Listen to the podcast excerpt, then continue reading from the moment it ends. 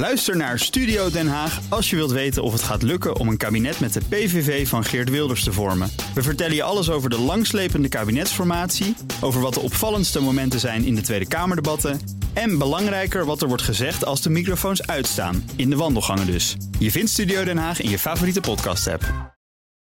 De Nationale Autoshow wordt mede mogelijk gemaakt door Leaseplan.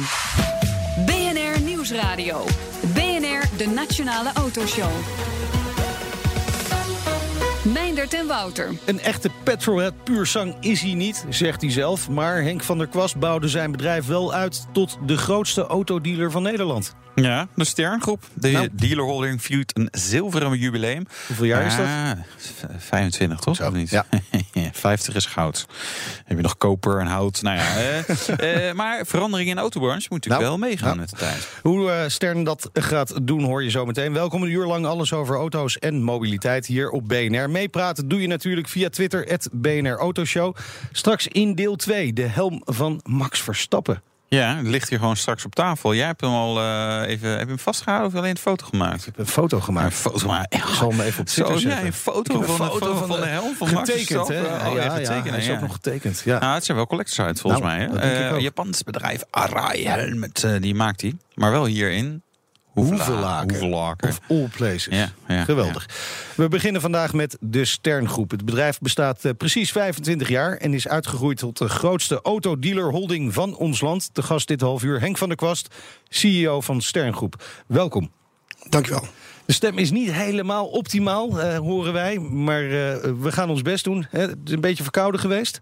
Nou, dat is de uit, uitvloeisel nog van een eh, behoorlijke griep. Ach, ja. Maar ik wilde dit, dit toch niet laten passeren. Nee, nou, daar zijn we heel blij mee in elk geval. En eh, ja, die griep die hebben we ongeveer allemaal wel gehad. Dus eh, u, die is ook u niet ontgaan.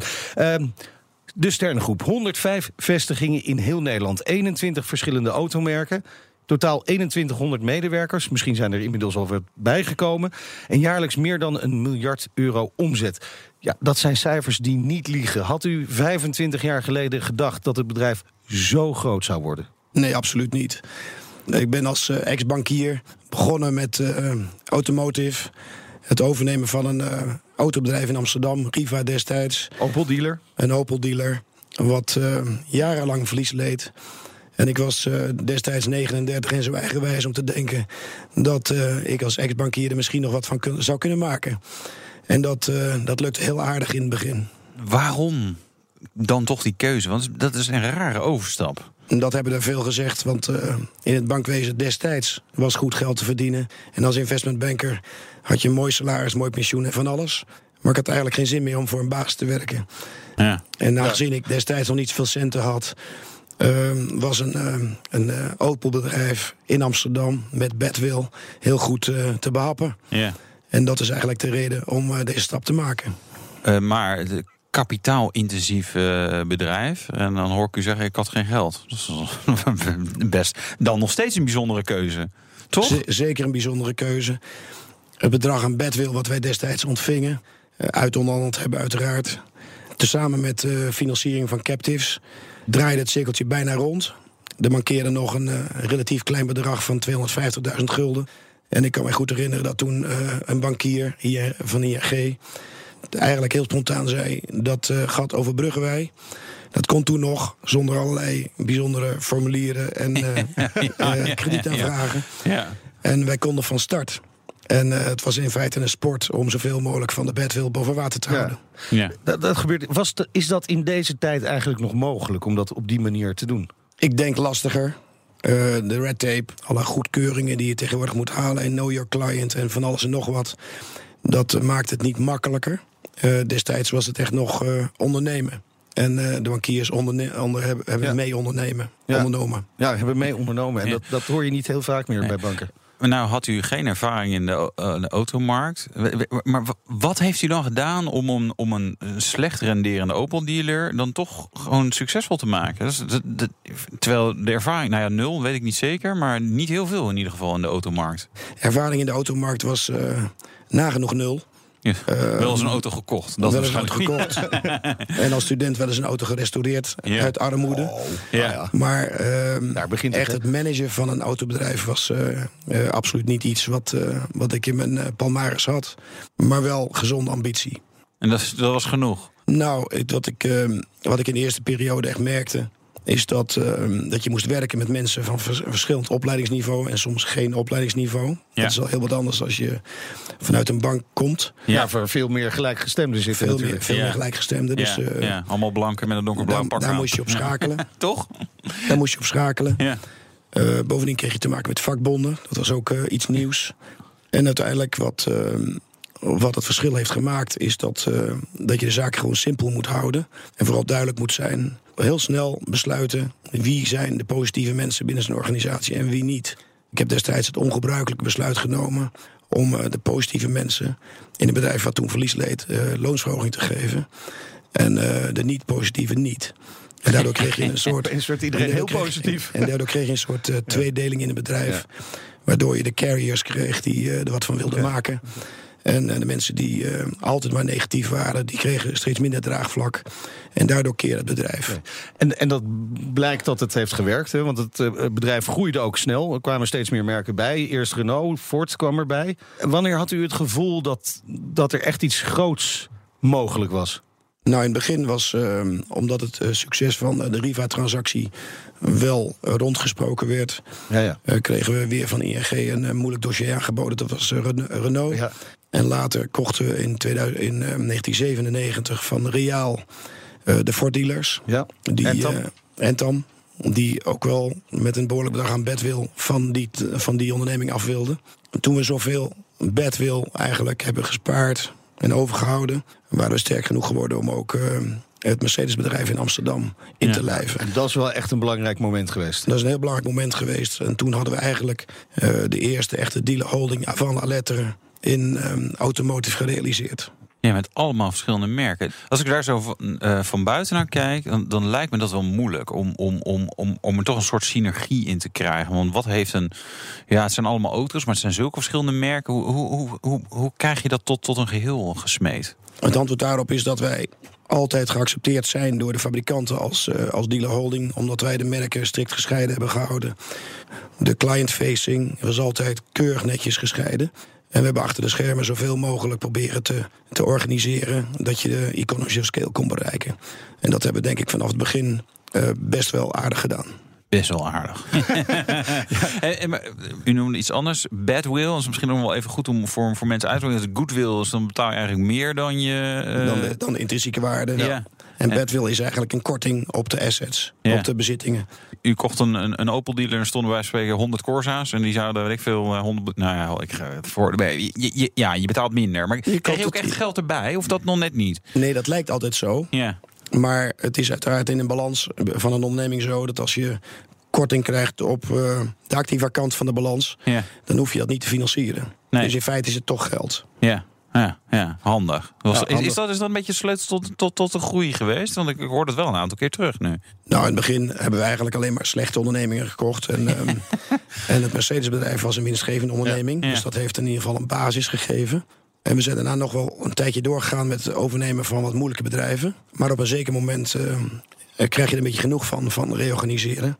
En ehm, zijn we ook eh, rendabele bedrijven gaan kopen. Ja. Maar ongeveer twee derde van de basis van Stern was oorspronkelijk moeilijk lopende bedrijven. ja, ja. En een derde ongeveer goed lopende bedrijven. En dan bent u toch gewoon een soort bedrijvendokter. En ik, ik las ergens dat u eh, eigenlijk medicijn had willen studeren, maar dat mocht niet. Dus, dus ergens is het toch nog, toch nog is dat goed gekomen. Ik heb, het ik heb heel veel interesses en heel veel dingen gedaan. Ik kom, ik kom vanuit de techniek. En natuurkunde, elektrotechniek. En daarna bedrijfskunde. Inderdaad, daarvoor had ik eh, medicijnen willen studeren. En een balansje in de auto's. Interessant.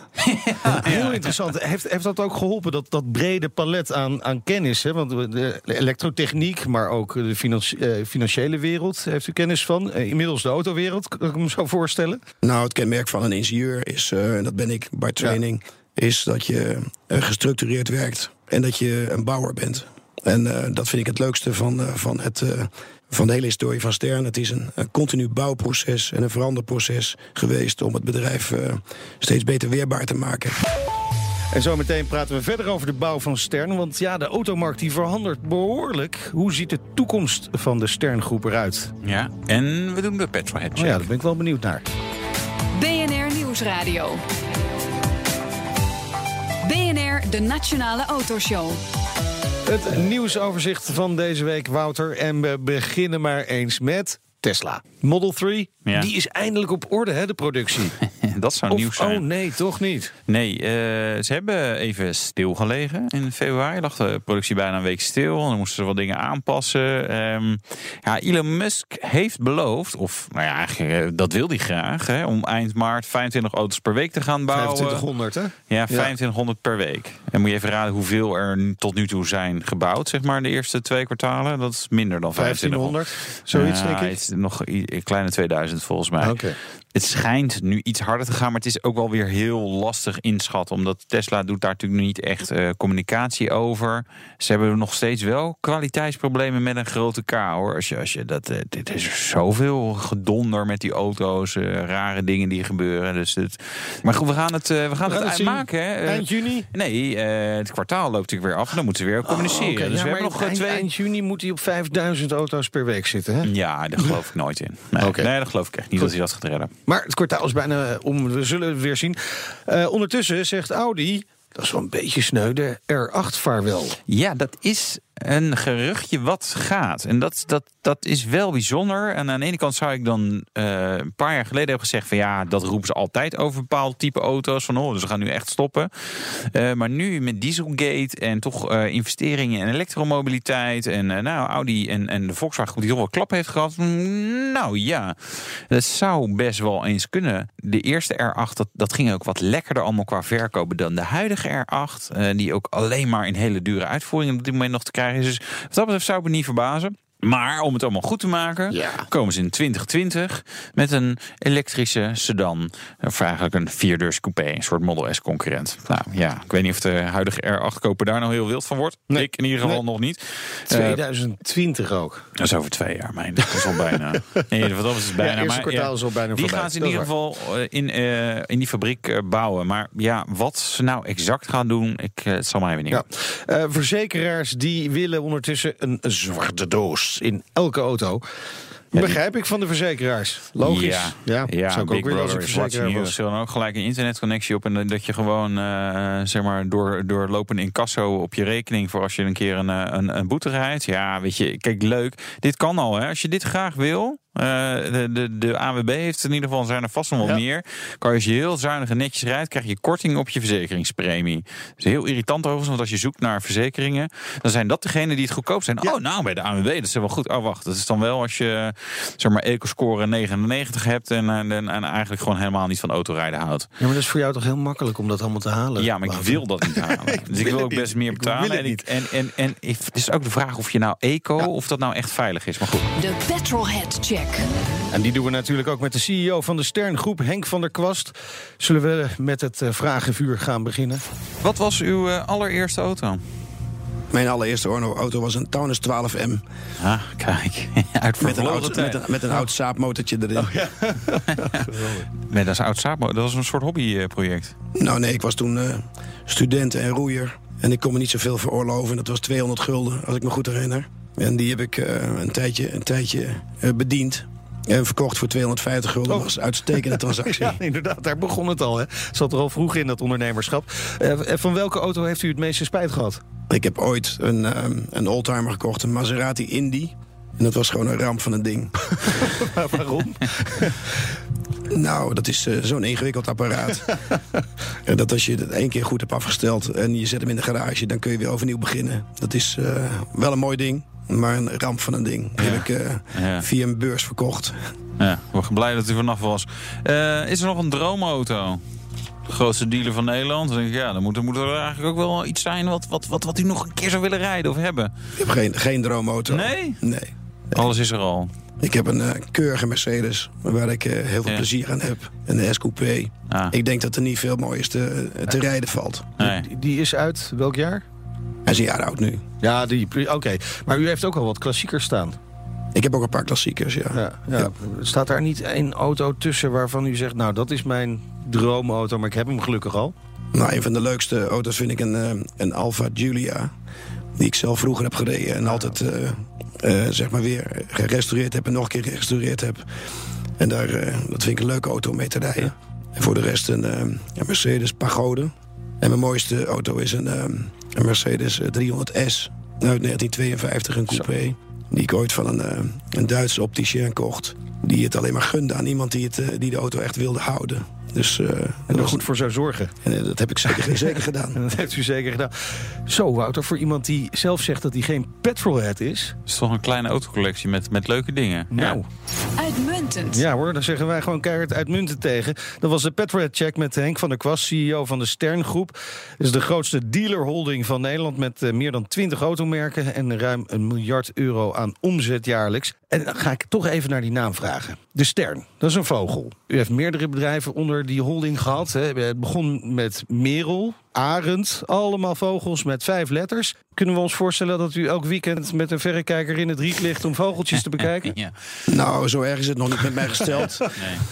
Nee, het is ook Ehm. beter om gewoon in de auto te blijven zitten, volgens mij, de vogelspotters. Want, eh, nee, de, Voor als ze vo- poepen of zo, dan Nee, kun je nee, het nee, nee, maar de- dat, dat is blijkbaar toch minder bedreigd voor vogels. Oh, eh. Ja, Als je goed kijkt, zie je er veel als je auto rijdt. ja, ja, Klopt. ja, ja, dat is Dat waar. klopt. Ja. Maar de oorsprong is, ehm, mijn, mijn holding heet eh, Merel Investments. En eh, toen wij Riva overnamen, wat een echt slecht lopend bedrijf was... met een behoorlijk slechte naam. Wel een bekende, maar slechte naam. Ja. Er moest er een nieuwe naam komen. En eh, het personeel vond eigenlijk eh, Merel wel een mooie naam. En zo is het begonnen. Ik heb ooit, toen ik nog bankier was, in, een tijdje in Amerika gezeten. En bij die gelegenheid ook Steve Jobs is ontmoet. En bij de vraag waarom, waarom noemde die, die zijn bedrijf nou Apple Computer... omdat iedereen altijd allerlei XYZ-namen bedacht... Die zei van nou, als ik een aparte naam neem, dan onthoudt iemand het wel. Toen dacht ik van nou, als ik een autobedrijf Merel noem, dat is ook een idiote naam. dan zal die naam wel beklijven. En zo was het ook. Kijk aan, dus Steve Jobs is eigenlijk de grondlegger van de naam van Stern. Uiteindelijk. Stap, stap, stap. Indirect een beetje. Indirect een beetje, Ja. Eh, maar het is alleen niet een, hele, het is niet een hele internationale naam. Stern. Stern, ja, dat is dan weer wat anders. Dan klopt die vogel er weer niet bij. Nou, eh, de- de- ik heb altijd een soort maniacale neiging tot netheid. Dus eh, Ja. alle, alle eh, namen moesten dan vijf letters hebben.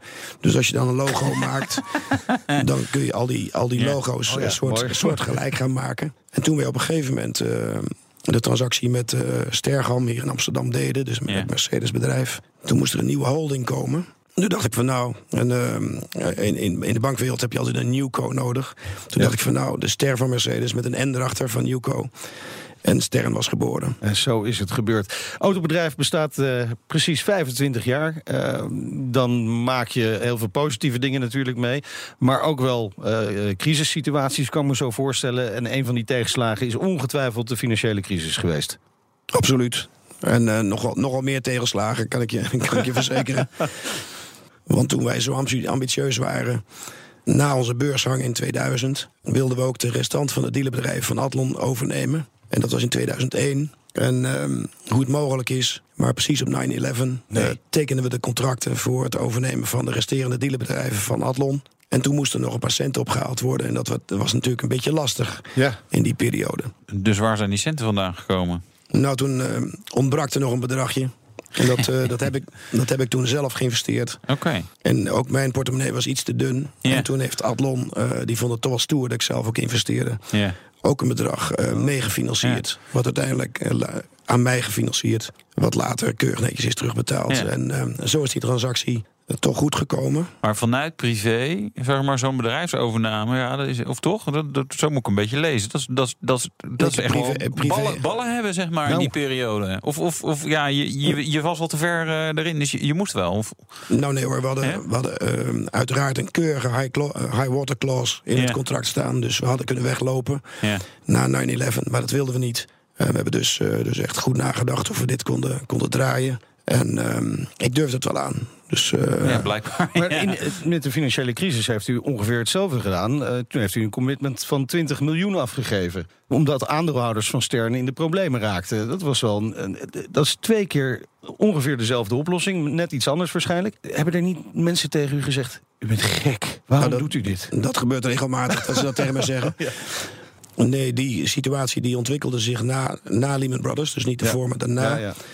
Ja, inderdaad, eh, het was best wel, best wel een situatie waarbij de aandelen van Stern dan heel versnipperd zouden kunnen raken. En onze eh, toenmalige president-commissaris die vond het wel een, een verstandige move om te kijken of dat allemaal georganiseerd kon worden. En ehm, ik heb toen een commitment inderdaad afgegeven. Eh, van 21,1 miljoen euro, om precies te zijn. Want ik liep toen nog halve marathons en dat is precies een halve marathon. dus dat was het bedrag waar het, eh, waar het mee afgemaakt is. Oh, wel sportief eh, bent u dus. Ook geroeid nog eh, op eh, niet onverdienstelijk. Dus eh, dat, is, eh, dat is mooi. Hè? Nou, de vraag is natuurlijk, wat, wat blijft er nog van de autodealer over? Dat is een vraag die sommige mensen gaan, gaan stellen van... ja, maar straks eh, zelfrijdende auto's. Eh, er er komt heel veel eh, eh, op, het, op het bedrijf af. Is er nog zo'n groei mogelijk die u heeft doorgemaakt? Of, of ja, wat- wat- hoe ziet u de toekomst? Nou, de toekomst, de toekomst ehm, is altijd ongewis, uiteraard. En ehm, als ik de laatste 25 jaar bekijk, is er onderweg ook wel heel wat gebeurd. Ja. Waardoor je de vraag kon stellen: ehm, hoe, hoe toekomstvast is zo'n organisatie nou? Maar we hebben eh, zeker na 2000 eh, best wel geschakeld door naar steeds meer dienstverlening. Ja. Dus ook leasing, eh, schadeherstel, eh, financiële mobiliteitsproducten. En die verschuiving van, van activiteiten, die gaan we nu wat harder doorzetten. Waarbij we het dealernetwerk wat we hebben als platform zien. Zeker geen verdere groei ambiëren. Maar ehm, eh, juist eh, groei ambiëren in de toegevoegde waarde elementen. eh, Zoals leasing, Ja. eh, financiële dienstverlening Ja. en Ja. car services. Ja, maar we, we, we, we hadden net spiekten we even naar de beurskoers en eh, even, even los van waar, waar die op staat. Maar ook, ik, ik snap de toegevoegde waarde, want op 1 miljard omzet was er 10 miljoen winst of zo, zoiets. Dus Dat is niet- de grote orde, ja. Ja, dat is niet heel. eh, eh, dat is voor een bankier, ik bedoel, eh, waar, waar u toch vandaan komt, eh, ja, die lachen om dat soort rendementen, toch? Dus eh, dat, ja, ik snap dat daar wel stappen in, mo- in mogen worden gezet dan. Dat is waar. Het is, het is, het is hoe je er naar kijkt. En, ehm, Ja, ja 10 miljoen eh, winst is lekker als je, dat, eh, als je daar gewoon lekker mee mag spelen. Maar voor zo'n groot bedrijf is het, is Het het is, het, beperkt. is, het, is, het is te beperkt Ja. als je eh, het bedrijf laat zoals het nu is. ja. Ehm, want de rendementen bij de dealerbedrijven die staan eigenlijk de laatste tijd behoorlijk onder druk door Ja. de marktmacht van leasemaatschappijen. En ook de concentratie op de eigen winstgevendheid van de fabrikanten. En die verschraling van, eh, van dealermarges, Ja. die, moet je, die moet je weerstaan door, eh, door zelf koopkracht, inkoopkracht op te bouwen. Ja. En zelf uh, toegevoegde waarde producten En eh, te zelf, en zelf leasemaatschappij te worden. Want dan. Exact. En dat hebben we ook gedaan, want eh, we zijn vanaf eh, ja, zeg maar de laatste tien jaar zijn we redelijk autonoom gegroeid in leasing. Hebben we inmiddels toch 200 miljoen in geïnvesteerd. Ehm daar gaan we eh, zeg maar eh, enthousiast mee verder. Ja. En we gaan nu ook eh, in het merkschadeherstel gaan we ook een behoorlijke stap maken, waar we door een landelijke dekkend netwerk gaan opbouwen. Oké. En, ehm, en juist die, die combinatie van, eh, van activiteiten, die moet het verschil gaan maken. En wat betreft de merken die we doen, we zullen best wel wat accenten gaan verschuiven. Dat ehm, eh, fabrikanten die ons te weinig gunnen, dat we die misschien wat, eh, wat indammen. En dat, eh, En wel- welke, welke zijn dat? Ja. Kunt u dat wel zeggen? nou, er zijn wel, er zijn wel hele rare bewegingen de laatste tijd ehm, te zien. Daar waar Mercedes altijd een enorm goed merk was voor ons, is het afgelopen jaar behoorlijk glad, glad ingekomen. Oké. En dat komt ehm, eh, niet omdat de merk, het merk het niet goed doet. Eh, Nee. De fabrikant doet het uitstekend. Ja. De, merken, de, de producten zien er heel goed uit. Maar door allerlei nieuwe zeg maar, voorwaarden Ja. die tussen eh, de importeur en de dealers tot stand zijn gekomen, is er behoorlijk klad gekomen in de marges. Dat wordt weer hersteld. Maar dat soort Ja. bewegingen, daar moet je toch een keer wat voor bedenken. Nou, zei u, eh, we gaan in ieder geval niet groeien in het aantal eh, dealers. Is zit een krimper ook in? Nou, wij krimpen in ieder geval in het aantal vestigingen. Nou ja. Dus wij blijven eh, de hele tijd maar vestigingen die niet meer, niet meer strikt nodig zijn, sluiten. En al het geld wat we verdienen en vrijmaken, dat investeren we gewoon in leasing en in eh, andere services. Want er zijn nu 77 eh, autodealers. Hoeveel moeten dat er worden? Eh, we hebben een plan tot eind tweede- 2019 dat we nog zeker 10 vestigingen dicht doen. Dat is allemaal onderdeel van het plan Fast Forward, Yes. strategisch plan. Eh, cijfers van de afgelopen jaar waren wat minder van, van Stern dan misschien verwacht. Wor- wordt daar extra gas op gegeven? Wij geven heel veel gas op, eh, op die transitie van het bedrijf. Niet alleen zeg maar, eh, kostenbesparing aan de dealerkant en eh, investering aan de andere kant, aan de, aan de leasing en car services kant. Maar we gaan ook een forse investering doen in, in het, de digitale transformatie van het bedrijf. Want we hebben erg veel klantendata die we proberen eh, ook te gelden te maken. En zo moet eh, Stern ook weer de komende 25 jaar eh, mooi gaan groeien. Hartelijk bedankt voor de komst naar de studio. Henk van der Kwast, CEO van de Stern Groep. Grootste dealerholding van Nederland. En eh, nogmaals, ja, gefeliciteerd. 25 jaar. Dankjewel. Zometeen eh helmen van Arai van Jos Verstappen. Of eh, Max Verstappen moet ik dan zeggen. En Meindert zijn helm. Hoe zat het daarmee? De Nationale Autoshow wordt mede mogelijk gemaakt door Leaseplan. BNR Nieuwsradio. BNR, de Nationale Autoshow. Meindert en Wouter. Wat hebben Formule 1-coureurs Sebastian Vettel, Daniel Ricciardo en Max Verstappen met elkaar gemeen? Ja, ze zijn best vaak weekenden op dezelfde plek. Ja. is mij opgevallen. Ja, ze een vliegen soort, heel eh, veel. Ze hebben heel soort veel eh. Ja, ik weet niet wat het ze- is. eh, Op nou, asfalt, verschillende nou, wielen is nog iets. Oh. Eh, Ze dragen een helm van dezelfde fabrikant. Arai Helmet. En die opereert vanuit Hoeflaken. Hoevelaken, rechtsaf. Bij Hoeflaken rechtsaf. Dat kan volgens mij niet meer. Je wel? verwacht het niet, hè? Nee. Dat zo'n helm uit Hoevelaken komt. Nou ja, waar moet het anders? Het is wel lekker centraal. Hoeflaken. Toch? Of niet? weet ik niet. Nou, wat je misschien ook niet verwacht, maar het gaat echt gebeuren. Straks een eh, rijimpressie in de Dacia Duster. Duster, eh, ja. Eh, En daar ben jij mee op windsport geweest. Heb Zo. je toen een helm opgehad tijdens het skiën of niet? Tijdens het skiën wel, ja. ja, ja, in, de, in Duster niet. Nee, dat durfde ik wel aan. Ja? ja. Ah, ja, weet je. Hè? Misschien is het wel, zou het wel veiliger zijn als we allemaal een helm op haar hadden in de Een auto. goed idee. Misschien Ja, eens eh, is wel een- Kamerlid iets over gaan zeggen. Het is, het is verkiezingen, dus het is wel een leuk idee voor iemand die heel erg met... Oh Verplicht eh, helmen in Nunspeet. Ja, zoiets, Ja. iets te zeggen. Ja, Hij begint echt wel iconisch te worden. No nonsense, doet wat het moet doen. Ach Ja. joh. Heb je het over mij of over Ja, iets anders?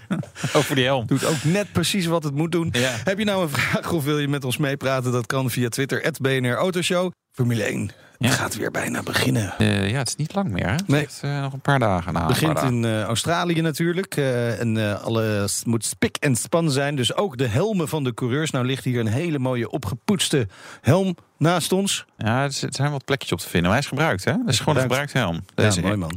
Max heeft deze opgehad. Max Ja. Verstappen. Dat is toch gaaf? Ja, super gaaf. Te gast dit half uur is Ilko van Beek. Hij is verantwoordelijk voor de verkoop, communicatie en training bij helmfabrikant Arai Helmet Europe. Welkom, leuk dat je er bent. Arai, dat klinkt niet Nederlands. eh, dat is het ook niet. Het is een Japans bedrijf. Ja, klopt, ja. ja. klopt. Het is nog steeds een eh, familiebedrijf. En eh, de zoon van de, van de oprichter, eh, Mitchell Arai, die runt het nog steeds. Mitchell. En dat, Mitchell. niet- Ja, oh, Mitchell. oh. Mitch, Mitchell. Mitchell. Amerikaans. Ja. Dus, Mitch. Mitch. Ja, maar het is wel e- echt Japans, Ja, toch? klopt. Het wordt nog steeds helemaal in pan gemaakt. Dus Ja. wij zitten wel in het, het centrum van het universum Hoevelaken. Maar het is wel echt voornamelijk voor, voor de verkoop en marketing. Hoe, lang bestaat uh, Arai? Dat is wel al zo'n naam die, al die, ja, die, die, die ken ik al uit het verleden. Dus dat, dit, dit, dit, dit gaat al een tijdje mee, toch? Ja, we zijn net begonnen voor de Tweede Wereldoorlog, 1937. En vanaf de jaren 50, 60 zijn we echt eh, aan de gang gegaan met motorhelmen en autohelmen. Hoe is het ooit begonnen met, met helmen? Wat, wat was de aanleiding? De, eh, Hirotake, de, de eigenlijke oprichter, was een motorrijder. En eh, die, die viel nog regelmatig. en eh, je had daar geen helmen, dus is hij zelf een helm gaan ontwikkelen eigenlijk. Oké, zo is het allemaal begonnen. Ja. Eh, en, en Japan is natuurlijk ook nog steeds wel het belangrijke centrum voor Arai, kan ik me voorstellen. Ja, zeker natuurlijk. Je ziet ook dat de grote motorfietsfabrikanten komen er allemaal vandaan. Het is, eh, ja, het is onze basis. De fabriek staat er, eh, de familie woont er. Ja, het begin. Maar wat doen jullie dan in Hoevelaken? Eh, Europese verkoop. Oké. Op een gegeven moment, uh, Arai is ook naar Amerika gegaan. Amerikaanse uh, verkopen. En toen zijn we toch gaan kijken van... Uh, hoe kunnen we de helm in Europa gaan En vermarkten. waar zitten ze in Amerika? Um, aan de westkust en aan de oostkust. Ja, maar twee kantoren. Nee, niet niet uh, het Amerikaanse Hoevelleken. Nee, nee, helaas niet. Nee. nee, nee. nee, nee. Uh, als je nou Arai vergelijkt met andere helmfabrikanten, hè, want dat zijn er natuurlijk veel meer. Uh, hoe, hoe groot zijn jullie? Ja, we zijn een van de kleinste fabrikanten. Ja, ja. Maar we proberen het best van het beste te maken. Geen concessies aan veiligheid. Uh, daarnaast comfort. En dat, dat zie je ook in alle verschillende takken van motorsport uh, terugkomen. Uh, vooral in de autosport natuurlijk. Waar we heel goed vertegenwoordigd zijn in ja, Formule 1, karten, Le Mans, alles. Maar concessies aan veiligheid. Ik, ik, ik zou denken dat geen enkele fabrikant concessies doet aan veiligheid. Nee, iedereen probeert waarschijnlijk wel een veilige helm te maken, maar eh, voornamelijk aan de eh, gestelde eisen. Ja, Er precies. zijn bepaalde En jullie- richtlijnen. jullie gaan er overheen. Je- We willen een heel stuk verder gaan. Ja. Maar hoe merken wij dat dan precies? Wat, wat doe je dan met zo'n helm? Eh, Zet- Zet hem maar even op, dan pakken er wij hards. mee. Stort maar eens even met 140 km per uur tegen een muur aan. Oké, nee, ja, prima. dat is, dat is een mogelijkheid. Het down eh, van het gebouw afspringen. Ja, Ja. dat, ja dat, Nee, er zit heel veel techniek in wat je aan de buitenkant natuurlijk niet ziet. Ja, wat dan? Wat dan? Ja, Ehm, doe eens een voorbeeld. Kunnen we daar iets... iets eh, De, de binnenkant is bijvoorbeeld van polystyreen, maar daar Pak werken we met eh, vijf verschillende de- dichtheden, densiteiten, zodat je de kracht op perfecte manier kan, eh, kan opvangen. Ja. En we zijn bijvoorbeeld de enige die een binnenschaal uit één stuk met vijf dichtheden kan maken. Oké. Eh, dat, dat is best wel uniek in de wereld. Ja. Eh, daarnaast de constructie van de carbonfiber, wat we in dit geval voor de Formule 1 helmen gebruiken, die eh, gewoon eh, anders is dan de andere fabrikanten. Ja, het is echt veel meer high-tech. En wat, wat is jullie belangrijkste markt? Want Formule 1, leuk, zo'n uithangbord. Maar ik, ik neem aan dat Max niet betaalt voor zijn helm. Dat het misschien eerder andersom eh, werkt. Maar aan wie verkopen jullie wel, is dan eigenlijk de vraag. Ehm, ja, particulieren in, de- in de motor, eh, motor gebeuren. Ja. We doen zeg maar zo'n 90% motorfietsen en daarnaast nog zo'n 10% in het autobereik. Ja, ja. En de Oostenrijk zijn allemaal mensen die natuurlijk gewoon racen. Dus, dus een beetje circuitdagen en, en, en, en autosport echt. Ja, karten, eh, circuitdagen, amateurs die, eh, die willen crossen, eh, maar ook eh, powerboat en zo, waar ze autohelmen gebruiken. Powerboat. Ja, dat is- Ja, natuurlijk. Dat heb je natuurlijk ook. Maar er, zit- er, er zit dan ook wel een groot verschil tussen een, een straathelm, om het zo maar te zeggen, en een circuithelm. Ehm, Of niet? Valt een auto- en motorhelm zijn ze anders opgebouwd. Maar als je kijkt, eh, de, helm die je voor hebt, heb, Ja. hebt staan, eh, dezelfde kun je gewoon bij een eh, Nederlandse dealer halen. Alleen dan niet in de Red Bull kleuren helaas, maar Oké. dan is die gewoon carbon. Waarom kan hij niet in Red Bull kleuren? Dat is toch leuk? Of mag het niet van Red Bull? Eh, Red Bull is daar niet helemaal mee eens. Nee, die hebben aardig, eh, aardig streng op het copyright. Ja, is ja jammer. Ik zou denken dat het ook een beetje, een beetje reclame voor hen is. Maar eh, zo zien eh, zij dat die motor en auto... is, is, is- zit daar nog heel veel verschil tussen? Ik, Eh, een- ik heb er geen verstand van. Ja, helemaal. een beetje. Op een motor rij je normaal gesproken een bepaalde snelheid. En, Ja. en mocht je vallen, dan, dan vlieg je van de motor af, ga je glijden. Ja. En eh, heb je de kans dat je wat raakt. En een auto is de kans meer dat iets jou raakt. Ja. Dus iets wat van een andere auto afvliegt. Ja. Eh, dus de opbouw van de helm is iets anders. En de manier van eh, eh, energie absorberen is iets anders. Oké, oké. Dus hoe dan anders? Eh, om- omdat iets komt van buiten. Ja. Dus er zal meer een impact van buiten hebben. En eventueel compressie als je, als je met een auto gaat rollen. En je raakt de grond. Terwijl met de motor, eh, als je valt, dan je glijdt en je raakt wat. En je lichaam drukt nog extra in die helm. Ja, oké. Ik zit trouwens in die helm te kijken. Ja, wie is Dat- gevonden? Ik, ik wilde hem natuurlijk opzetten. Nou, ik vind hem zo klein. Ja. Heeft Max Verstappen zo'n klein hoofd? Of is dit, is dit normaal? De meeste coureurs hebben niet hele grote maten. Nee, nee ik, eh, Hoe komt dat? je ziet geen, geen reus van eh, 2,20 meter in een eh, Formule 1 auto. want dan kom je er niet meer uit. Maar, Nee. maar ik wist niet dat ze ook van die kleine kopjes hadden, joh. Ja, ja, maar het is allemaal in verhouding, toch? Hè? Het zal wel, maar ik, ik denk dat ik een beetje claustrofobisch hiervan zou worden als ik dit op zou zetten. Nee, we zien er heel veel eh, eh, small en medium. Ja. Eh, ik denk van de Nederlandse coureurs dat Robert Doornbos een van de weinigen is met een, met een, een, een grote maat, een extra large. Ja, maar die is ook vrij groot voor een coureur, toch? Ja. Dat is wel 1,80 of zo. Ja, dus eh. die is vrij, vrij Ja, ik fors, vind echt, Ja. eh, ik- want ik ben natuurlijk eigenlijk ook een coureur, maar ik heb, ik heb helaas niet de bouw Nee, daarvan. en ik heb wel de bouw, maar weer niet ja, het talent. Ja, jammer is dat zo, hoor. Ja, zo jammer allemaal. Ja, Zo'n helm, hoe wordt die opgebouwd? Want je, je zou, de binnenkant is ontzettend belangrijk. Begin je van binnen naar buiten of van buiten naar binnen? Nee, je begint met een buitenschaal. Dus van carbon, op te bouwen. En de manier waarop we dat doen is uit, uit heel veel verschillende lagen. Omdat carbon normaal gesproken heel sterk, maar niet flexibel is. Eh, je wil niet dat als je een klap mee hebt, dat dan een puzzel van duizend stukjes eh, om je heen ligt. Dus eh, Nee. het is, er zit een hoop techniek in. Ja, Oké. ja maar hij, ja, hij moet, hij moet ook, zeg maar, ook, soort, ook weer soort flexibel zijn. En, en, Heel licht. Ja. Ja. Ja. Zodat hij in ieder geval als hij een klap krijgt, dat hij kan breken. Ja. En de energie kan verspreiden over een heel groot Ja, ja, oppervlak. ja, ja. In plaats van bijvoorbeeld inbuigen en op één plek uitkomen. Dat is de veiligheid, maar je hebt natuurlijk ook nog comfort. Het moet lekker zitten. En je moet ook een beetje lucht krijgen in zo'n helm. Precies. Ja, heel belangrijk. Heel belangrijk Ja. zelfs. Ventilatie dus. En dat, dat zie je ook dat je aan de bovenkant eh, we drie eh, inlaatjes zitten. Eh, onder, de, onder de vizieropening met kimbereik zitten er nog twee extra.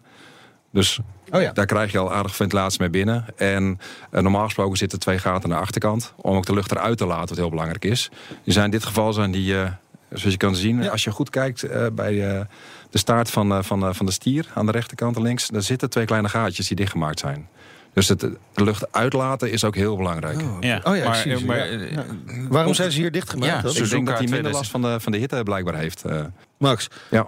Oh, oké. En dan kiest hij. Maar wat voor voordeel heeft hij eraan dat hij ze dichtmaakt? Ehm, eh, misschien aerodynamica, ik zou het niet nee. weten. Nee. Oké. Nou ja, interessant. interessant. die, die vragen Nee, maar- als we hem, als we hem eens een keer voor de, voor de, voor de microfoon hebben, gaan we dat het, is, vragen. het is natuurlijk wel interessant, want eh, zeker zo'n Formule 1-coureur heeft te maken met enorm verschillende omstandigheden. Zou, zou je ook eh, dan.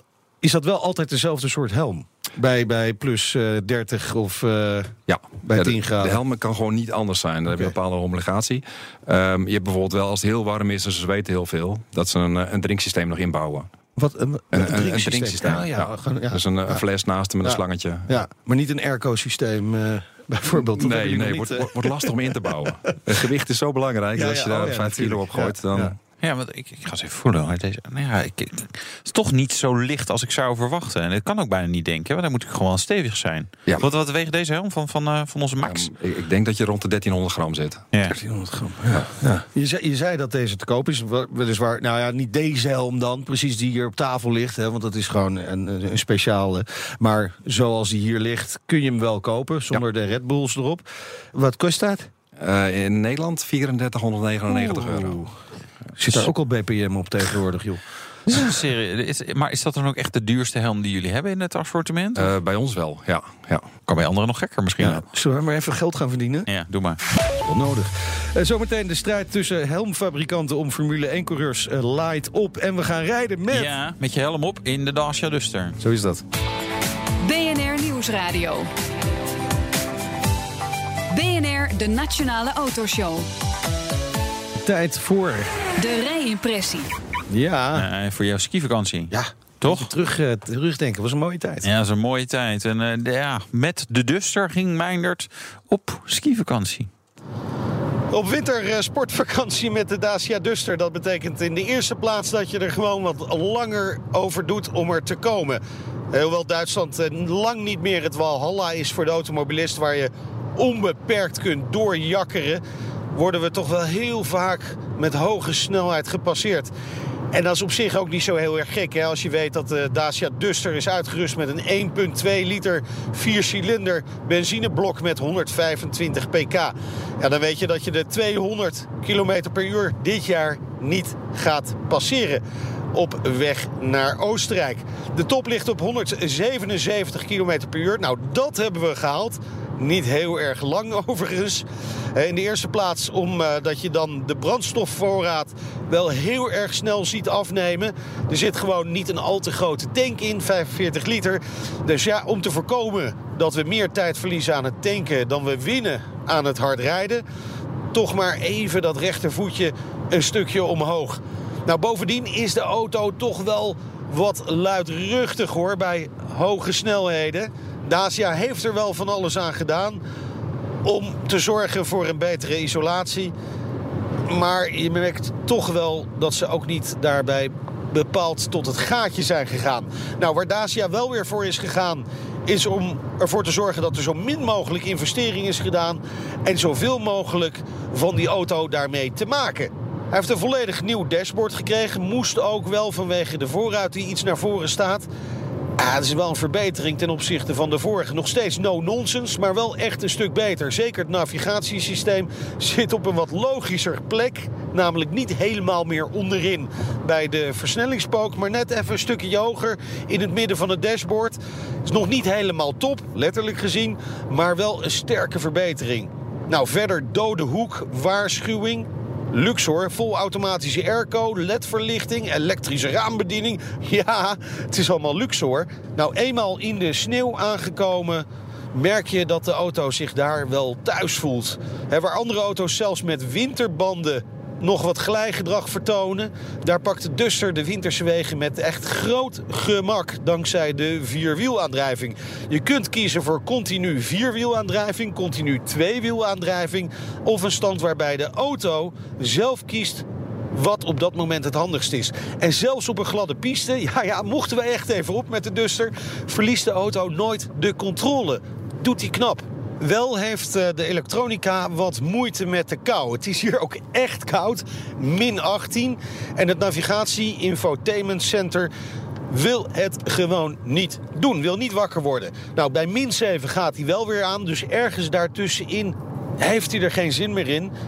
Nou, daar zul je in Nederland niet heel vaak mee te maken krijgen. Soms natuurlijk wel. Zoals vorige week. Maar je ziet wel wat de gevolgen zijn van besparen op materiaal. Overigens hebben ze wel weer veel gedaan om de veiligheid van de auto een stuk beter te maken. Nou, al met al mag je de Duster best wel de nieuwe Lada Niva worden. Hij begint echt wel iconisch te worden. No nonsense, doet wat het moet doen. Maar ja, ook wel toch een beetje meegaan met de tijd. En zorgen dat er voor weinig investering toch allerlei nieuwe snufjes in komen te zitten. En de grappige is, dat is er weer goed gelukt.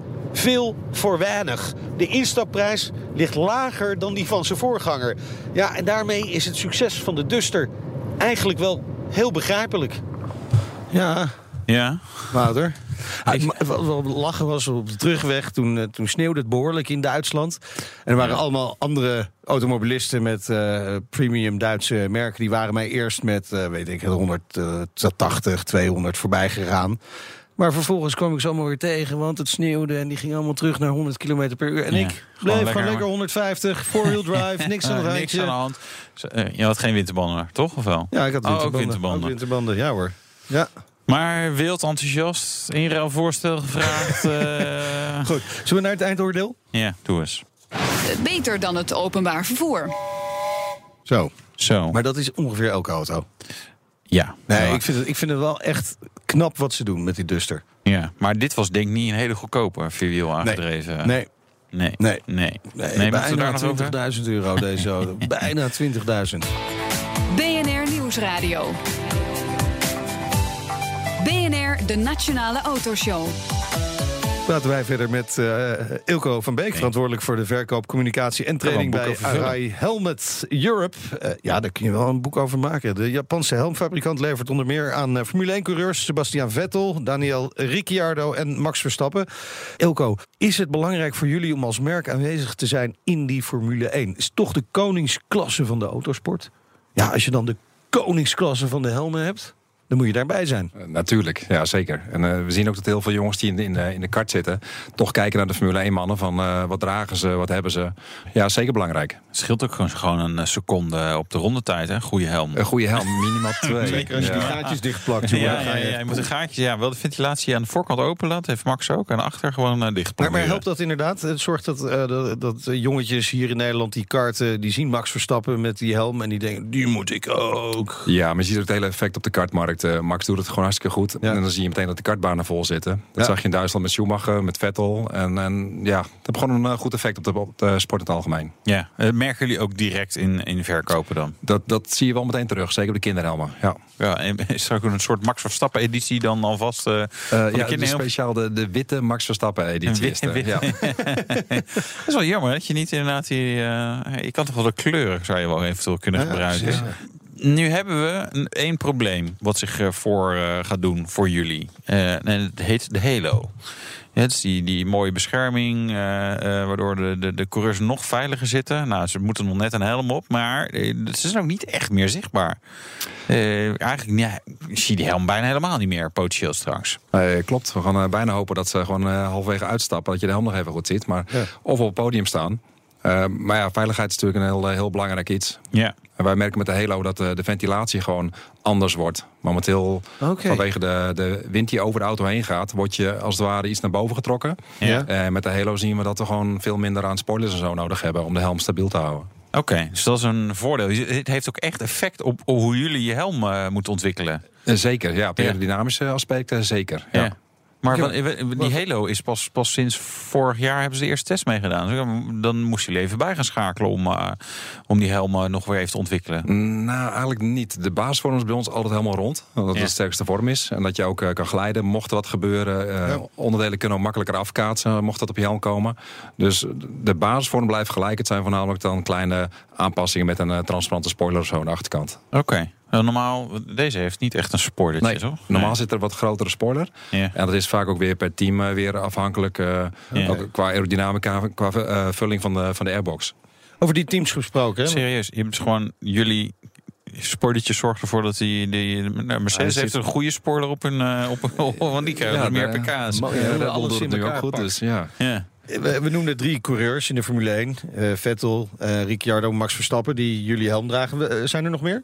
Ehm, Pierre Gasly nog. Ja, Oké, vier coureurs dus op dit, dit jaar moment. helaas maar vier. Helaas maar vier. Dat waren er dus meer. Ja, we hebben altijd wel ongeveer de helft van het hele veld gehad. De helft van het hele veld. En- Hoe komt het en- dat dat en- zo is teruggelopen dan? Ja, concurrentie. Die komen toch met, eh, met heel veel geld over de, over de Oh, balk. Niet dan- met betere helmen. Ehm, ik, ik kan natuurlijk niet ja gaan zeggen, maar eh, ik, ik weet zeker van niet in ieder Nee, je weet zeker van niet. Maar daar zitten dus gewoon dikke sponsorcontracten achter. Ja, ja, en dat is iets eh, heel unieks eigenlijk denk ik bij Rai. Dat zijn allemaal soort eh, gentleman's agreements. We, we hebben geen contracten met de jongens. we betalen ze ook niet. Ze, we leveren ze helmen. En voor iedere helm, iedere wedstrijd wel een helm. Maar er zit geen, geen geld achter. Daar zijn we gewoon veel te klein voor ook. Ja, maar je had eerst de helft van het veld Klopt. met zo'n helm op. Nu nog maar vier. Eh, Hou je dat dan wel vol? Nou, we hoeven er minder te produceren, dus dat scheelt alweer. Ja, oké. Nee, is waar. Nee, maar goed, is- moeten jullie uiteindelijk niet gewoon mee in die red race? Eh, misschien wel, maar we proberen het niet. En, en we zien ook een aantal eh, coureurs vaak iedere keer er weer terugkomen. Welke coureur bijvoorbeeld heeft, had eerst Arai, een beetje aansprekende coureur. Ehm, een Hamilton, eh, Hamilton, Alonso, die is een keer teruggekomen, een keer weggegaan. Je ziet bijna iedereen die is wel begonnen met een Arai. een Ehm ja, eh, Kubica. Oké. Eh, we begonnen vroeg met Rosberg, Menzel, Prost, eh, noem maar op. Mooie namen. Goed, hartstikke mooi. We zijn benieuwd. We gaan met andere ogen kijken naar de Formule 1. Als we hem kunnen zien, tenminste, die helm door de Ja. Halo. Tussen Halo door. Ja. Dank voor je komst naar de studio. Ilko van Beek, verantwoordelijk voor de verkoop, communicatie en training bij Arai Helmet Europe. Wouter, volgende week. Museum hebben we, een heel groot museum hebben we de baas van. Oké. En Ilko, nog bedankt voor die helm. Dankjewel. Super graag gedaan. De Nationale Autoshow wordt mede mogelijk gemaakt door Leaseplan. Ook Bas van Werven vind je in de BNR-app. Ja, je kunt live naar mij en Iwan luisteren tijdens de ochtendspits. Je krijgt een melding van Breaking News. En niet alleen onze podcast Ochtendnieuws, maar alle BNR-podcasts vind je in de app. Download nu de gratis BNR-app en blijf scherp.